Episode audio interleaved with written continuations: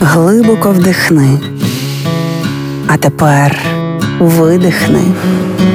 Ти знаєш, що ти відчуваєш, а ми знаємо, чому. Програма «Є мозок». Другий сезон.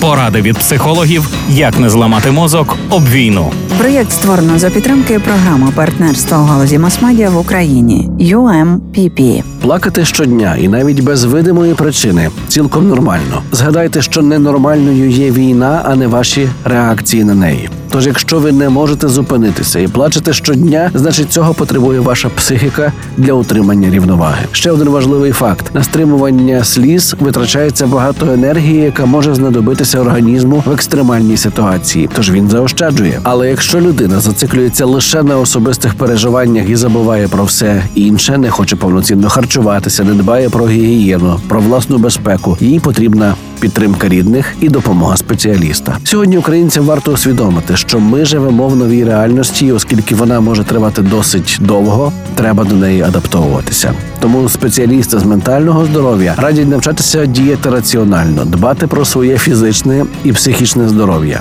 пам'ятати, що всі наші емоції, відсутність сліз чи їх велика кількість – це абсолютно нормально. Не забувайте, турбуючись про себе та близьких, ви наближаєте нашу перемогу.